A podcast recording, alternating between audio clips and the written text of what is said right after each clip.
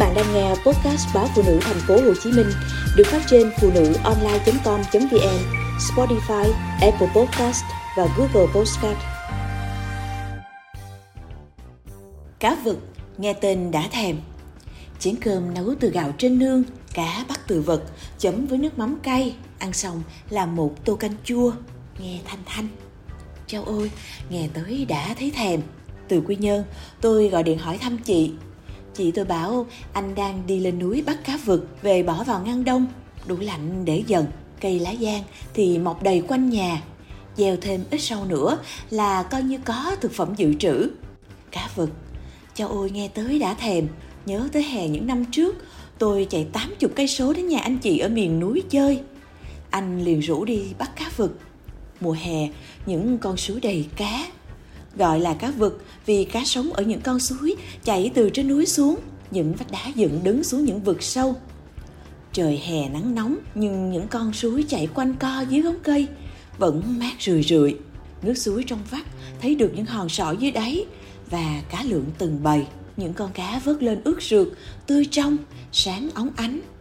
Đem về, người kỹ thì đánh vảy, bỏ ruột, nhưng thường thì vì cá sạch quá nên mọi người chỉ mang về, rửa lại rồi bỏ lên vỉ nướng nguyên con, thơm ngon hết biết.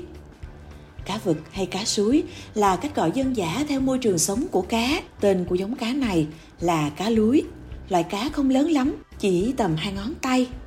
Nhớ năm đó, tôi ra suối một buổi, vừa được tận hưởng bóng mát và hơi lạnh, hệt như đi nghỉ dưỡng, vừa được thú vui bắt cá. Đi một buổi là tôi được một thùng cá đầy. Bữa trưa hôm ấy, chị tôi cất một phần cá vào tủ, Phần còn lại, chị đem ra chế biến. Chị đặt một ít lên vỉ nướng trên than hồng, một ít thì đem chiên xù. Phần còn lại đem nấu canh chua lá giang. Bữa cơm bày ra có cá nướng thịt thơm ngọt, cá rán thì vàng giòn. Chị làm sẵn chén nước mắm tỏi ớt chua ngọt, sắc ít rau răm ngò gai. Nếu thức nướng, rán chấm với nước mắm cay, làm người ăn hơi khát nước thì đã có tô canh chua cá vực lá giang với những lát ớt đỏ, chén cơm nấu từ gạo nương, cá bát từ vực, chấm với nước mắm cay. Ăn xong làm một tô canh chua, thanh thanh.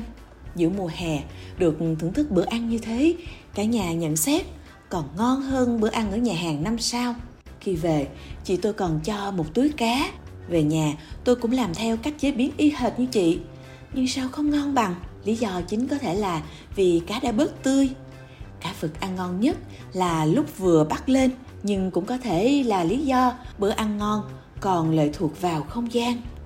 Không khí núi rừng, bữa cơm đầm ấm khiến hương vị làm tôi mãi không quên. Tôi còn nghe anh chị kể cánh thanh niên trong làng rủ nhau lên suối bắt cá. Bắt rồi thì nướng ngay ở bờ suối, nhầm nhì ít ly rượu nấu từ gạo nương mang theo. Trong cảnh sắc ấy, món cá còn ngon hơn nữa.